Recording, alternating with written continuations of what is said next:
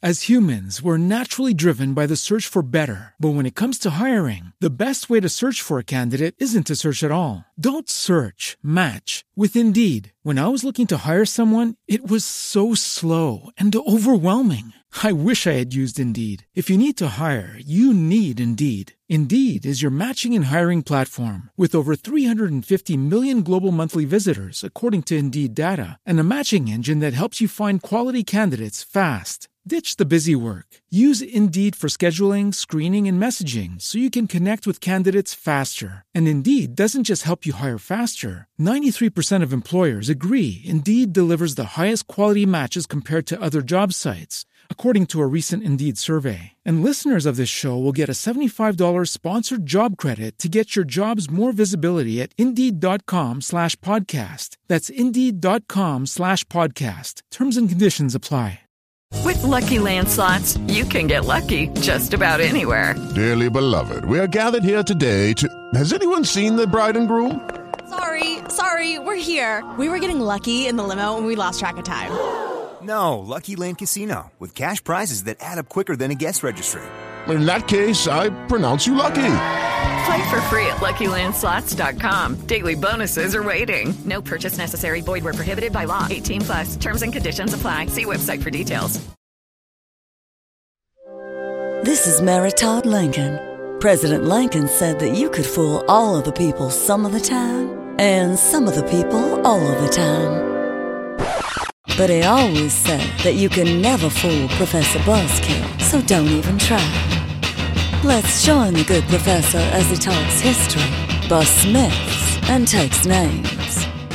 I'm getting a little hot and bothered just thinking about it. Yes, indeed, it's your favorite professor here, and in a moment we're going to talk to one of my favorite professors, Marcus Rediker.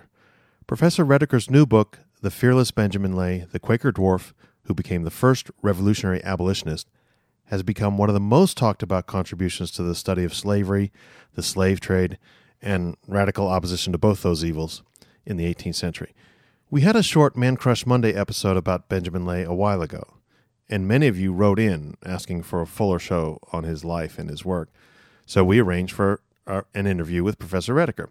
But I wanted to make some brief announcements about Benjamin Lay before we go to the interview. First, of course, we have Professor Rediker's biography on the Buzzkill bookshelf this week. Second, contemporary Quakers in Britain and the United States are celebrating Benjamin Lay's life with lectures and presentations and seminars, and I encourage you to attend one of those in your area. Finally, Professor Rediker is writing a stage play with Naomi Wallace entitled The Return of Benjamin Lay. Naomi Wallace's wonderful plays, such as One Flea Spare and The Slaughter Room, have led to her being awarded a MacArthur Fellowship and many other prestigious cultural awards. So we'll keep you posted on the progress of that play, and of course, we'll promote it when it appears. And now, over to our interview with Professor Rediker. Okay, yes, here we are with Professor Marcus Rediker at the University of Pittsburgh talking about his research in his new book, The Fearless Benjamin Lay, the Quaker dwarf who became the first revolutionary abolitionist. How are you, Professor? I'm very well, thanks. Thank you very much for being on the show. We did a, an earlier show, a brief show, a Man Crush Monday show on Benjamin Lay, but could you please tell our listeners more of, of who he was and what his significance is? Benjamin Lay was one of the earliest, and I would add, one of the fiercest opponents of slavery. He actually became an abolitionist in 1718, mm-hmm. uh, a good two generations before the Enlightenment and the uh, moment when most people think the abolition movement emerges. Uh, he was very, very committed to eliminating slave owning among his fellow Quakers. Right. Quakers had grown wealthy in the New World, and they did what other wealthy people did they bought slaves. And to Benjamin, this was absolutely destroying the faith. He was completely convinced this was wrong. So he basically devoted his life to uh, trying to get Quakers to abolish slavery in their own midst. Now, the, the Quaker slavery, anti-slavery thing is very interesting because it's almost a complete dichotomy. The, the, there's a lot, there are a lot of Quaker, Quakers involved in the slave trade, or at least financing the slave trade, but then they do become later in the 18th century, 19th century, heavy abolitionists. How does that change? Benjamin Lay had a lot to do with oh, that. wow, okay. The the Quakers uh, were very, very important to transatlantic commerce. And so they therefore got involved in all kinds of trade, not only with Africa, but especially with the Caribbean, where they, they provided a lot of the uh, commodities that helped the plantation economy there to run. So Benjamin knew a lot of Quaker merchants who were involved in one way or another with uh, slave economies. Uh, he was opposed to that. He, along with a few others, began this process of challenging Quaker slave trading and slave owning. Uh, he personally was quite seriously repressed for it. He was disowned, uh, actually more than once, but most uh, importantly in Philadelphia and in Abington for his protests against uh, slave trading and slave owning. So essentially, what happened was during the period when Benjamin was the leading voice of anti slavery, uh, in the years from roughly 1732 to the early 1750s, that was the moment when hearts and minds among Quakers were changing. The, the Quaker rank and file were turning against slavery. Uh, then in 1753, 1754, uh, there was a breakthrough. Some of the older Quaker slave owners who had opposed Benjamin uh, died, uh, passed out of positions of leadership. A younger generation, influenced by Benjamin and others, came to the fore, and then began still a slow process by which Quakers became the first religious group to outlaw slavery in their own midst. Now he had he didn't come to anti-slavery just by just by intellectual means. He had traveled the, the Atlantic quite a lot in his, his younger days. Yes, he had. He first learned about slavery when he was working as a sailor. Uh, he sailed around the world. He never actually sailed in the slave trade. Uh, at least I'm pretty sure of that. I'm sure he would have mentioned it if he had. But he had fellow sailors, some of whom had actually been themselves slaves in Turkey. And he also knew people who had been on board slave ships. So he heard the horrific stories of the slave trade. Then in 1718, Benjamin and his wife Sarah moved to Barbados, where they opened a small shop on the waterfront. And here he really saw uh, plantation slavery at its most powerful. Barbados was at that time the, probably the leading slave society in the world. He saw people starving to death. He saw people beaten to death. He saw people tortured. Uh, he was horrified by this. And at that moment, he noted later, uh, I became opposed to slavery. Right. Okay. Now he would have seen them from not only the ship, but uh, in his shop and, and in Barbados, getting off the dock and the presumably the auction block and all that all that sort of process. He had a very close personal relationship to slavery in Barbados. He knew quite a number of enslaved people, and uh, this was something that uh, really it, it it was so deeply disturbing to him. You would probably call it traumatic. Oh, wow. Uh, and it stayed with him really for the rest of his life. You can tell when he's writing his book, All Slave Keepers Apostates, published in 1738 by Benjamin Franklin, that the sheer recovery of the memory of his time in Barbados was very painful to him. Now Barbados was mainly uh, known for sugar production. Is that right? That is in the right. British Empire, mm-hmm. and that sugar sugar plantations were famously, infamously, uh, very labor intensive. Uh, And the very argument, much so. the, the so, so-called justification that, that slave owners made was we need we need laborers, and that's one of the reasons why the slave the slavery became so prominent there. Yes. I I think historians agree that of all of the different slave regimes, and this involves uh, tobacco, rice, uh, coffee, uh, sugar, sugar is the most violent and Oh, the most destructive. So Benjamin really saw the, uh, the essence of the plantation system. Okay, then then from Barbados, does he stay in Barbados or go uh, go back to England, back up to America? Does he make this sort of triangle, the famous Atlantic Trade Triangle? Well, while he's in Barbados, uh, he actually begins to feed the hungry.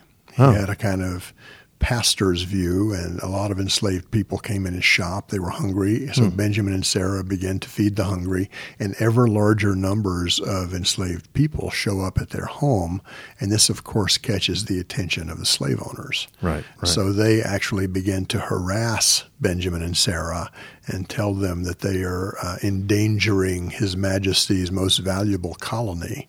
And they start to pressure them to leave. They actually order them to leave.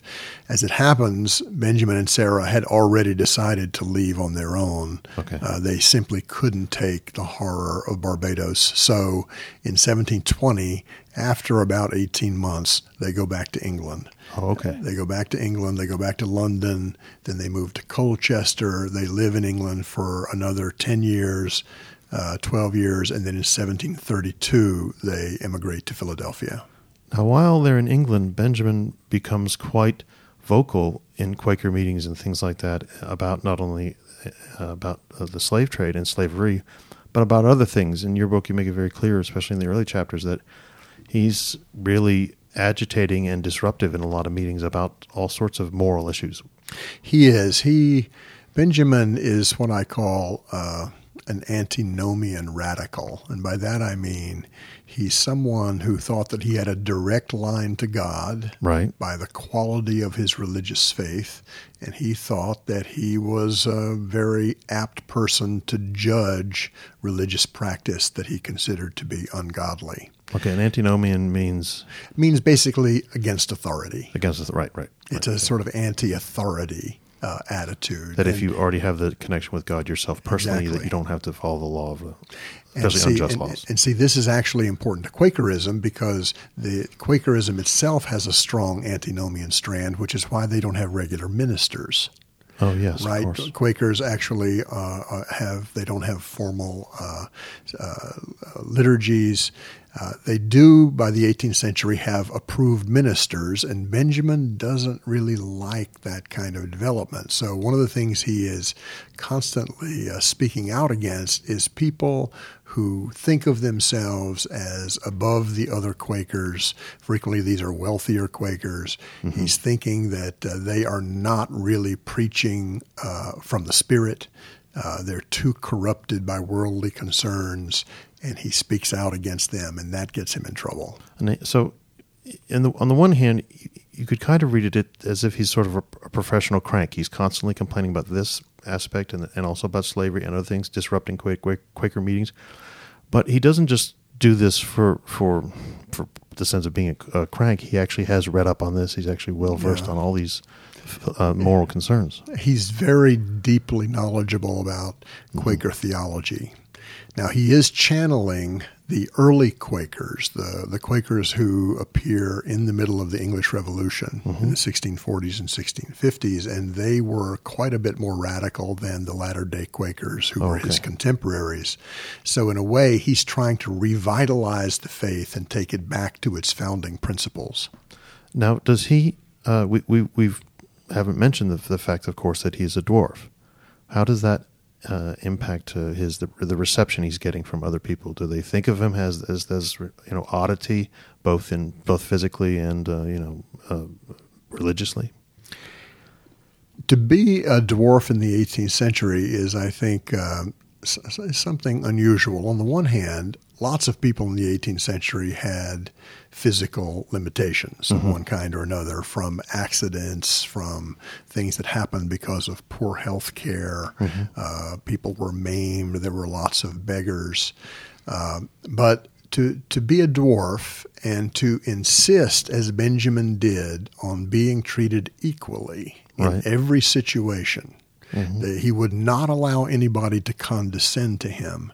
Uh, this created tension. Now, Quakers were committed to the principle of spiritual equality. Right, I think that's one reason why he was so devoted to the Quakers. But his uh, utter determination was to make Quakers live up to it in their interactions with him and in their treatment of people of African descent and in all kinds of ways. So he he had a very fiery personality, uh, and he he believed that he knew the truth. He was quite self righteous, but he was also very tough and very courageous. And how is this received by Quakers in London and other places where he is? Well, they don't like someone who challenges, especially the so called weighty Quakers, Mm-hmm. the Quakers who are wealthier and seem to have more influence. He is really a thorn in their side. Yeah. He's very committed to the ideas of equality.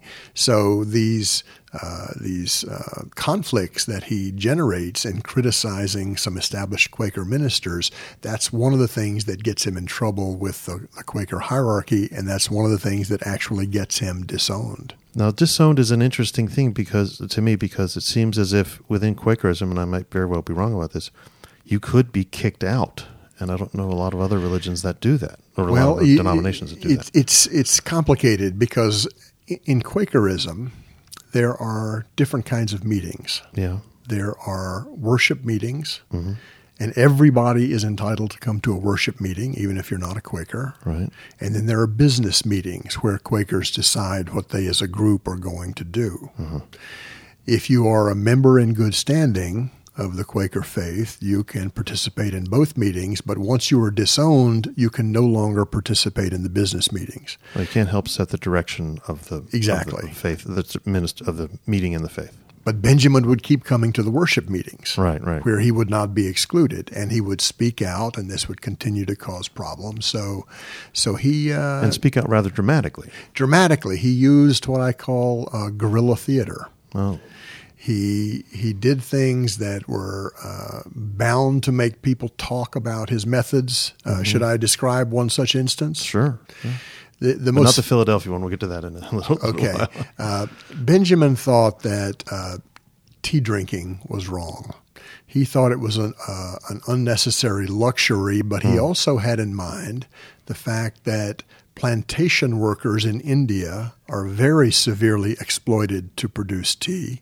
And then, of course, the enslaved Africans in a place like Barbados, whom he knew personally, Yeah, basically spent their lives to produce sugar for the tea, partly for, the, tea. So sugar and tea they go together. So one day in 1742, Benjamin takes um, a set of fine china uh, teacups and saucers into the Philadelphia marketplace, and a, a big. Um, container of tea, and he starts railing just to whoever will listen against tea drinking. And a crowd begins to form, and he talks about uh, the horrors of sugar and all this. And at one point, he pulls a mallet out of his uh, jacket and smashes one of those teacups. Yeah, they're they're obviously valuable. They're I think, yeah. extremely valuable. Everybody is shocked by this and they start screaming, Benjamin, Benjamin, don't destroy the beautiful china. Give the china to me. Yeah. And then he smashes another one. Yeah. And he keeps smashing these teacups until it basically causes a riot. Mm-hmm. Uh, and several people rush at him in the teacups. He's knocked over. Uh, a young man actually picks him up and carries him away so that other people can take the china teacups. Oh. Uh, and he, but but essentially, he had made his point, and and again, in a really vivid and dramatic way. This Mm-hmm. is wrong. You must think of the people whose labor went into the things that you're consuming, and, Right. thi- and this makes him a very modern man. He he really understood the uh, the politics of consumption. Yeah, that's fascinating because that's, as we'll talk about later on, that's one of the reasons why your New York Times article talks about, you know, the degrees of his radicalism the way radicalism is nowadays. So this happens in Philadelphia. So he and his wife have left left England after 10 years and they've gone to Philadelphia. gone to Philadelphia. They moved to Philadelphia in 1732. They spend about two years in the city, and then they move to uh, a Quaker dominated region about eight miles northwest of Philadelphia called Abington. Right, right. And Benjamin will live there for the rest of his life, uh, another 25 years. So it's in the Philadelphia region also that he makes later his biggest, most dramatic um, interruption of a Quaker meeting. Can you tell, tell us a little bit about what happens? Yes, the Philadelphia Yearly Meeting, which is the highest authority in the region and after London, the second most powerful meeting of Quakers in the world, is holding its uh, its annual gathering in Burlington, New Jersey, in September 1738, and this is where all the big Quakers will be, including the ones who are slave owners. So Benjamin goes to this meeting, and he is ready to make an intervention. Right.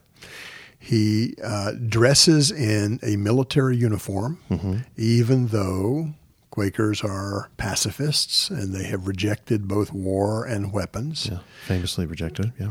He takes uh, an animal bladder and fills it with bright red pokeberry juice and then ties that off and puts it inside one of those books that has a secret compartment Oh yes, hollowed out. hollowed out book, closes the book.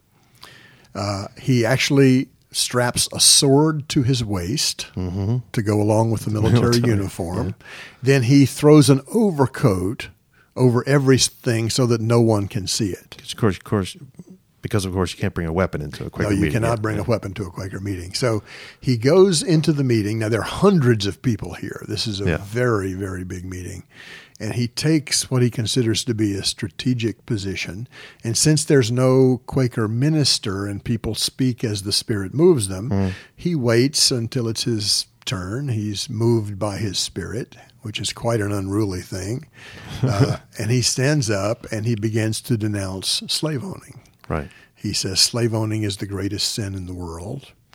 Uh, he says that it's wrong for Quakers to own slaves, and of course he's surrounded by Quaker slave owners. He Right. he he set that up. Then he says, uh, in a booming voice, the voice of a prophet, he says, "God will take vengeance against those who oppress their fellow creatures." And he throws off the coat and the audience sees that he's got this military uniform, and and and the, this a gasp fills the hall. Because that that in itself is shocking. It's shocking. He holds the book above his head. Mm-hmm. He pulls out the sword, and then he runs the sword through the book. And the bright red berry juice appears as blood and comes gushing down his arm. Oh, right. And then he sprinkles the blood on the heads and bodies of the slave owners. Ah. That they are tainted by the blood of their fellow creatures and that God will take vengeance against them. And of course, this very dramatic event infuriated all of the wealthy Quakers, and he was physically thrown out of the meeting. Uh, and fairly soon thereafter, they published notices in the Philadelphia newspaper saying that he is no longer a member of our religious community. All right. Now, do we know whether whether the book was actually a Bible to make it more dramatic, or do we just know we, that it was we a book? don't know. Okay. Some people thought it was a Bible. Some people thought it was a copy of his own book. right. Okay. Uh, we don't know for sure. But he certainly he certainly planned this out very carefully because it He took a long time to hollow out the book and He did. and make it. Okay, so he's he's thrown out of the of the of that meeting. Is he then thrown out of his basically in, in effect thrown out of his own home meeting nearer to Abington? No, actually, the people in Abington had a much greater tolerance for Benjamin than did the wealthy Philadelphia Quakers because there's a lot of evidence that he continued to attend meetings there. He actually goes on attending the business meetings for a while. Right. Uh, he is finally uh, uh, forced out of the business meetings, but he had a lot of friends in Abington.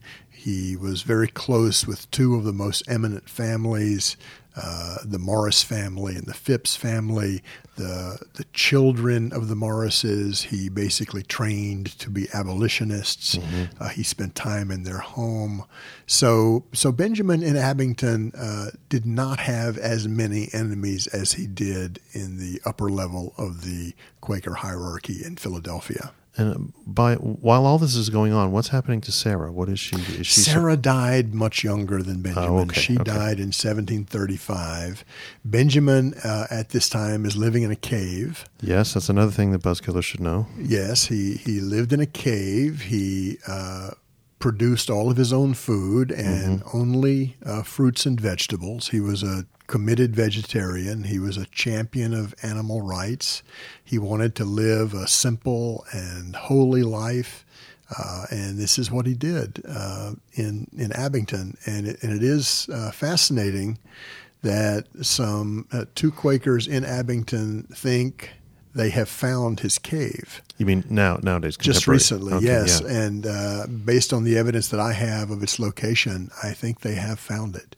So there will be more information forthcoming about this. And the reports I read about the cave uh, is that he actually made it fairly comfortable. He made it lifetime. comfortable. He he uh, he had a library in the Mhm, cave. mhm. He loved books. Benjamin was a was a man of the book. He had about 200 uh, books in his library, and that's a pretty big library by 18th Oh, sure, century sure. standards. He had the best collection of the early Quaker uh, authors. Uh, so he lived here in comfort. There was a, a beautiful stream nearby, and uh, he thought this was really the proper place to live uh, a spiritual existence. Okay. So we also have uh, relatively recently, in addition to maybe finding his cave, there's also been some other news about Benjamin Lay and how he's been sort of reestablished by Quaker Yes. meetings. I, I can't tell you how happy this has made me. The uh, Abington Quaker meeting, where Benjamin uh, was a member for so long, and where, by the way, both Sarah, his wife, and he himself, uh, they're both buried in Mhm. the Abington Quaker uh, burial ground. Uh, Sarah was ben- was buried as a member, Benjamin as a non-member because Mhm. he had been disowned. Uh, I spoke at that Quaker meeting um, in 2016, and then again uh, after the book was published in October 2017. And uh, to my utter joy, a group of people prepared a minute or a declaration Mhm. saying that Benjamin Lay, having been disowned in 1738 by the Abington meeting, uh, was now to be seen as a friend of the truth. Mhm. That when he spoke about slavery, he was telling the truth, that other Quakers were wrong in that day. And they uh, also, in this same minute, uh, announced that uh, we declare our unity with the spirit of Benjamin Lay. Oh, So, in a very real sense, he has been brought back into the Yeah, congregation. almost an enhanced sense. We, de- we declare our unity. That's quite a. Exactly. No, it's a very strong statement. And a similar statement has also been made in one of the London Quaker Mm-hmm. communities, the uh, Quaker community of North London, where he was disowned. So uh, this to me is pretty remarkable. Benjamin has come back. Well, we are going to come back in a minute, but right now we have to take a very quick sponsorship break. So back in a sec. Okay, we're back with Professor Rediker. Professor, how does Benjamin finish out his life, so to speak? Benjamin uh, lives in his cave. He Mhm. remains active. He continues to speak out against slavery. He educates young people. It takes a special interest in that. And then one day in 1758, a fellow Quaker arrives at his cave Mm-hmm. And says, uh, uh, Benjamin, the Philadelphia Yearly Meeting has finally voted that they will discipline or disown any Quaker who participates in the slave trade. Oh, And 1758. That's a long while before the slave trade is abolished. Exactly. 1758. And Benjamin, uh, according to the story, told by some older Quakers who knew him, is quiet for a time. And then he says, uh, Praise God, Mm-hmm. I can now die in peace. Right. Because what he understood was that this is the beginning of the end. Okay. In other words, this first big step was going to result eventually in Quakers making it impossible for anyone in their order to own a slave. Now, it took another 18 years for that to happen. Right. The debate went on. There were lots of Quakers who owned slaves Mm-hmm. and they were resistant. So, and you know, Quakers work by consensus. Sure. So it took activists like John Woolman and Anthony Benezet and others to carry this forward. But but finally, in 1776, the Quakers do make it. Uh, uh, you cannot be a Quaker and own a slave. Benjamin saw that coming. Uh, he died one year later in 1759, um, having had a feeling of uh, some satisfaction uh, over this accomplishment. Now, uh, Quakers also, if they aren't directly owning slaves, may be investing in the slave trade, investing in ships, Right. and investing in slave trading companies. So there's a lot of involvement. That, that does that all then end? That is covered under this. Anyone involved in the slave trade, Mhm. whether you're actually on the ship or just providing the money to, uh, to to finance the voyage, no more Quaker involvement in the slave trade. Right. Okay. And Now it does continue a little illegally, but a lot of people leave. yeah. They do get out of it. Oh, out of out of, out of the slave trade or out Yeah. of Quaker? Okay.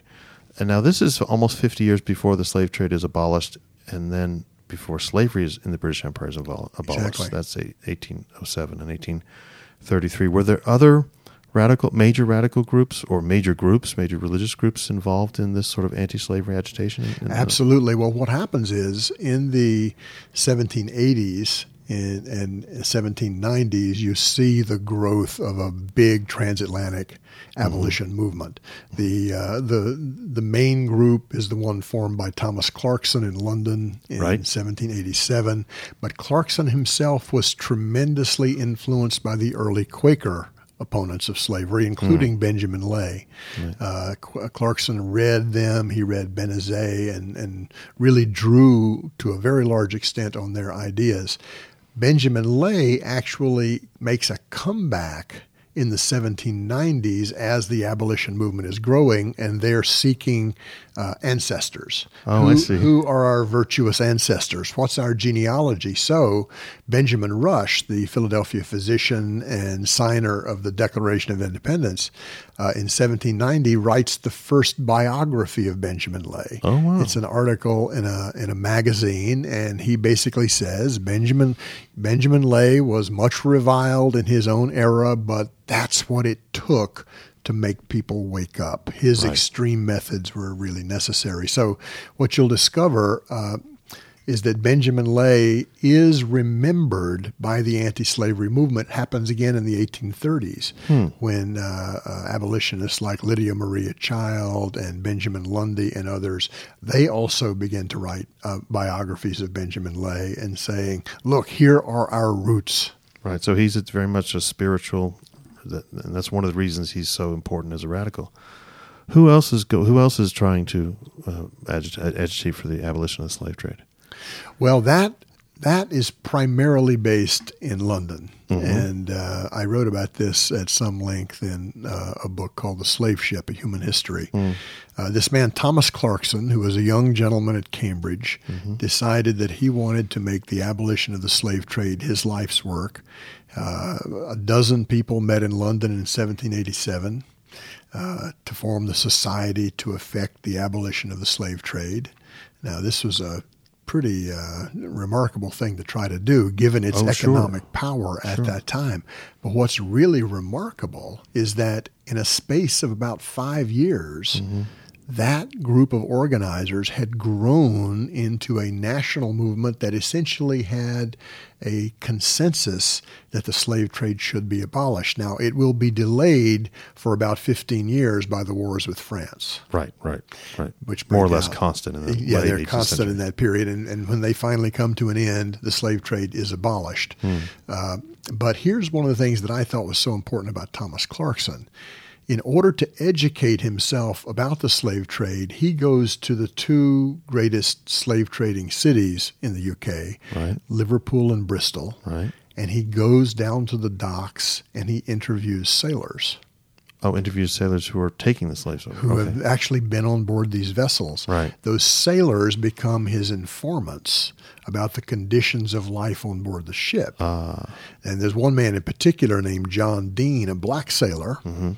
Uh, who took off his shirt to show uh, Thomas Clarkson how he, as a sailor, had been tortured by his ship captain. Wow. He had been whipped, and then uh, into the scars on his back or the furrows of the whip, the captain had poured hot metal as a kind of torture.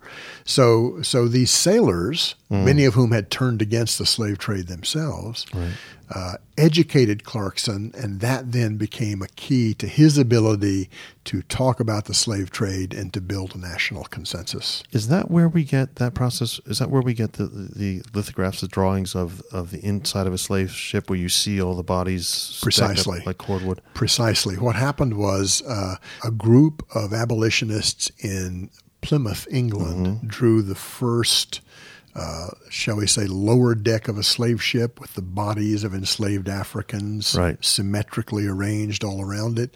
Uh, Clarkson got that. He then uh, used information that had been gathered by another abolitionist who had gone on board uh, a, a slaver in Liverpool called the Brookes and actually taken its measurements.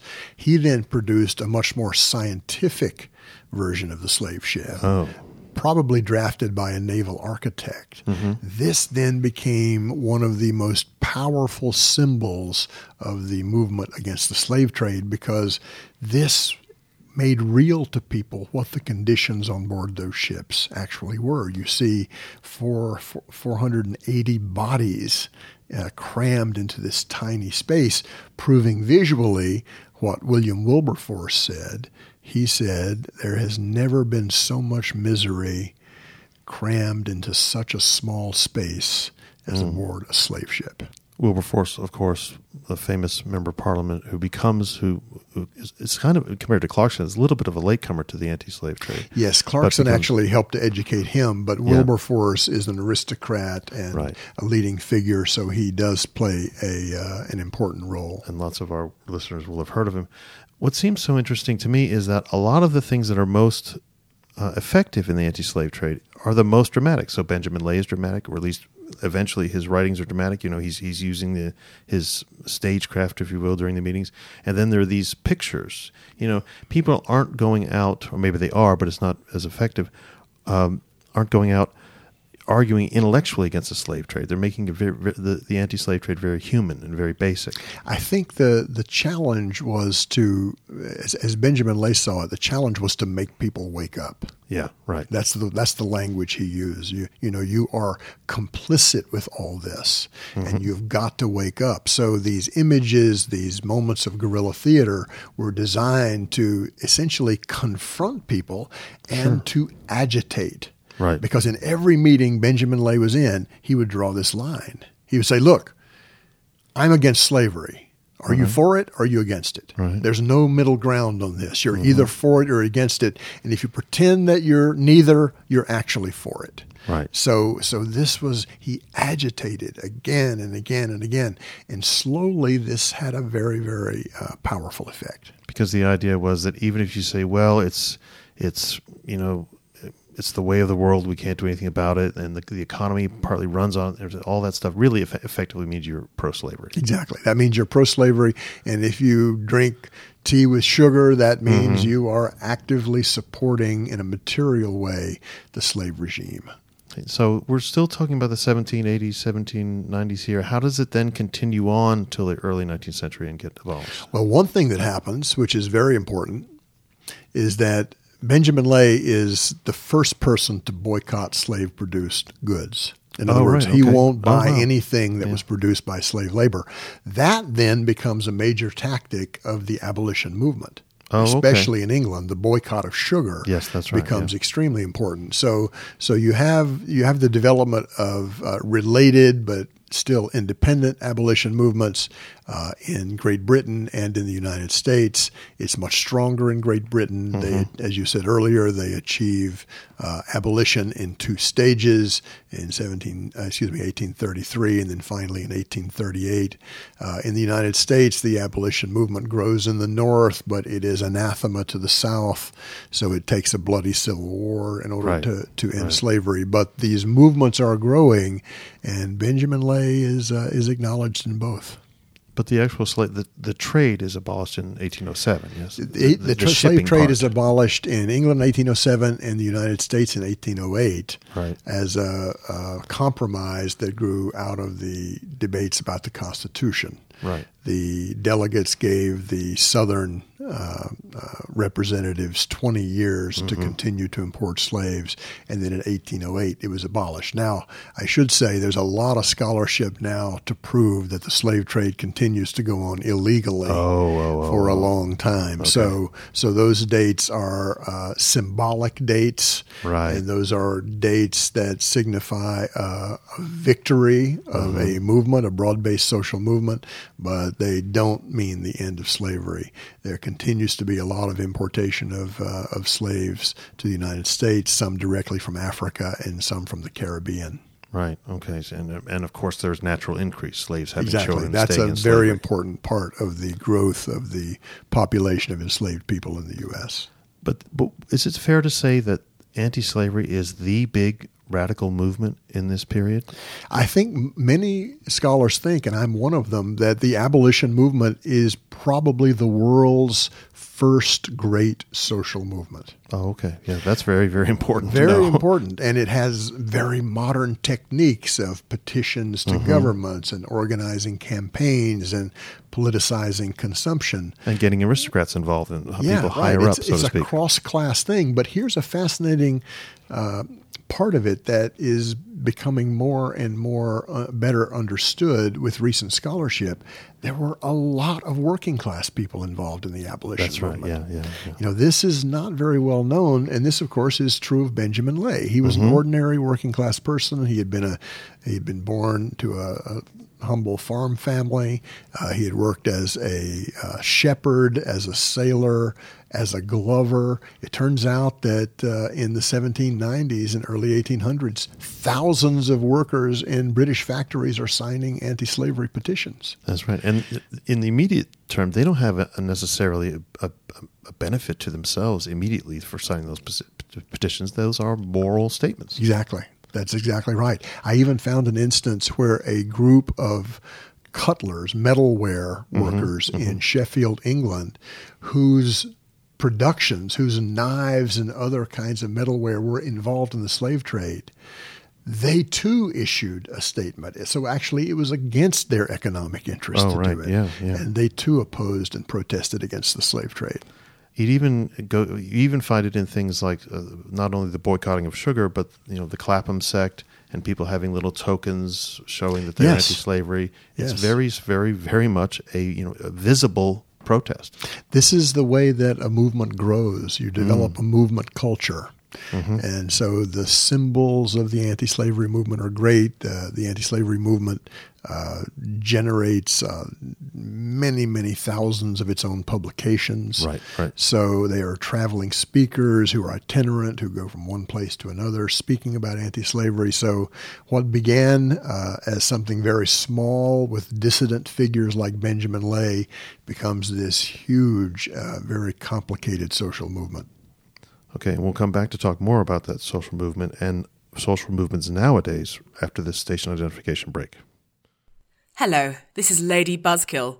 If you simply must follow my husband's deluded podcast hobby, you can also find him on Facebook, Twitter at BuzzkillProf, and Instagram at Professor Buzzkill. You might go to professorbuzzkill.com if you're so inclined, and support him on Patreon. Subscribe to his email list, if you must, and shop the Buzzkill bookshelf. The only thing that seems to keep him from making more noise and frightening the horses is that the Professor Buzzkill Show is part of Entertainment One's podcast network. And of course, it's available on iTunes, Apple Podcasts, Spotify, Google Play, and all major podcast apps. Finally, I suppose I should thank you for listening. So, thank you for listening. Okay, we're back with Professor Rediker talking about Benjamin Lay and the abolition of slavery. Professor, what, what initially attracted me to this subject was the article in the New York Times that you wrote about Benjamin Lay. And the title, the headline of the article was, You'll Never Be as Radical as This 18th Century Quaker Dwarf. And not only did I find that, uh, you know, eye catching and intriguing and provoking, it really made me think about you know how how do people approach radicalism in the 18th century how do they become so radicalized and then it becomes sort of a life i to say lifestyle but all encompassing life purpose for them versus people who agitate for uh, change nowadays Yeah, I think I, I, I would say that with Benjamin Lay and the number of causes that he so fervently believed in, it did become an entire way of life. Right. In other words, he had very radical principles that, uh, and, and it's, it's based on a fairly simple biblical idea that you should do unto others as you would have them do unto you. And if you believe that golden rule, then you will never enslave another person. Right, right. So, so Benjamin believed that we had everyone had to be treated equally.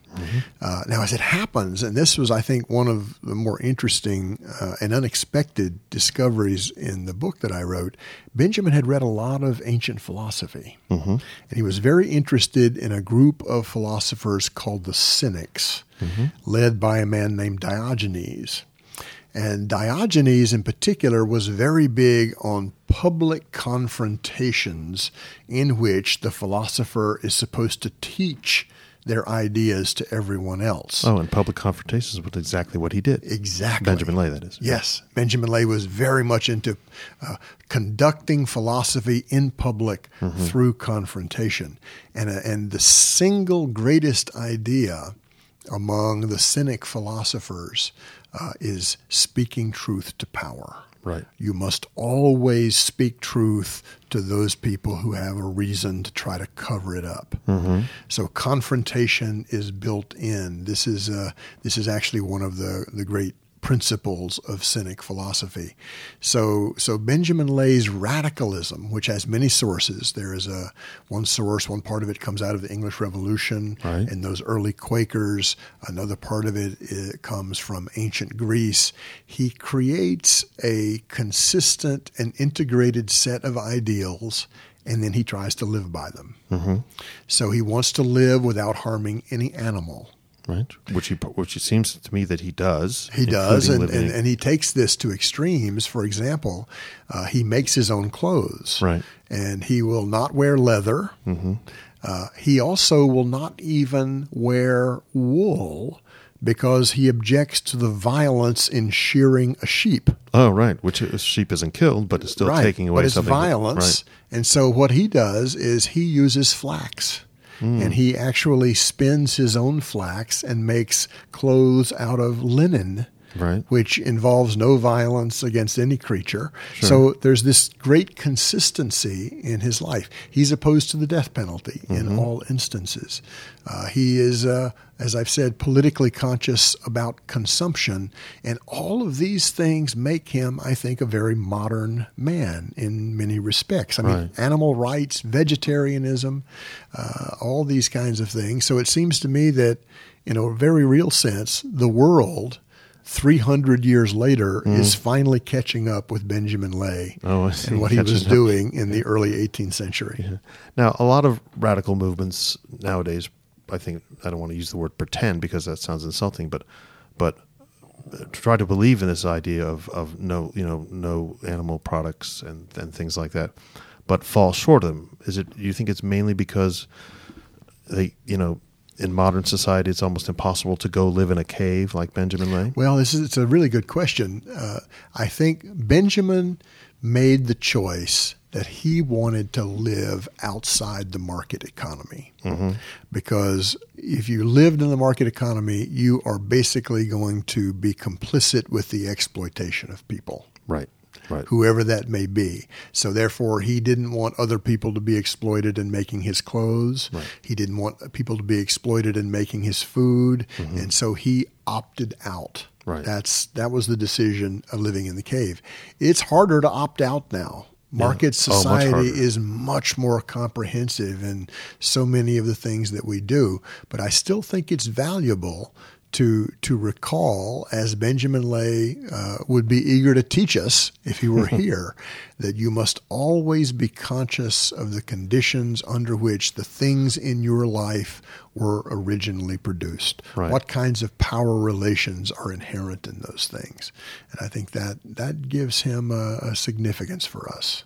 Yes, and of course, in the 19th century, he, he undoubtedly would have agitated against the mi- maltreatment of factory workers, and and then later on, uh, and of course, slavery continues in different places all throughout Exactly. the world. Precisely. No, the, he thought all of those things were uh, part of a, a single deep cause, uh, and that cause was the struggle for equality and humanity. well, Buzzkillers, I think that's a very good place to wrap it up. So it's only for us to say thank you very much to Professor Rediker, and we'll talk to you next week.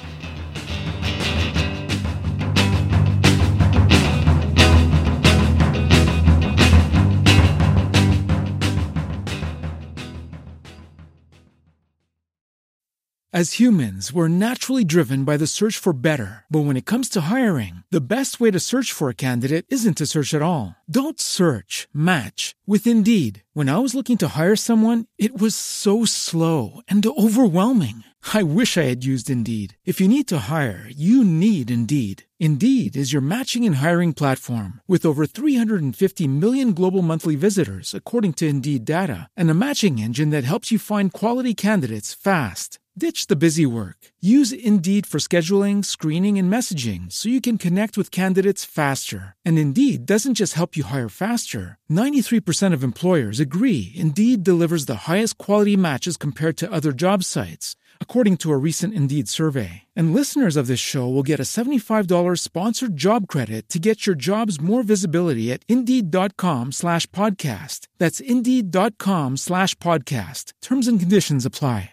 Hello, it is Ryan, and I was on a flight the other day playing one of my favorite social spin slot games on ChumbaCasino.com. I looked over the person sitting next to me, and you know what they were doing? They were also playing Chumba Casino. Coincidence? I think not. Everybody's loving having fun with it. Chumba Casino is home to hundreds of casino-style games that you can play for free anytime, anywhere even at 30,000 feet. So sign up now at ChumbaCasino.com to claim your free welcome bonus. That's ChumbaCasino.com and live the Chumba life. No purchase necessary. VGW. Void prohibited by law. See terms and conditions. 18 plus.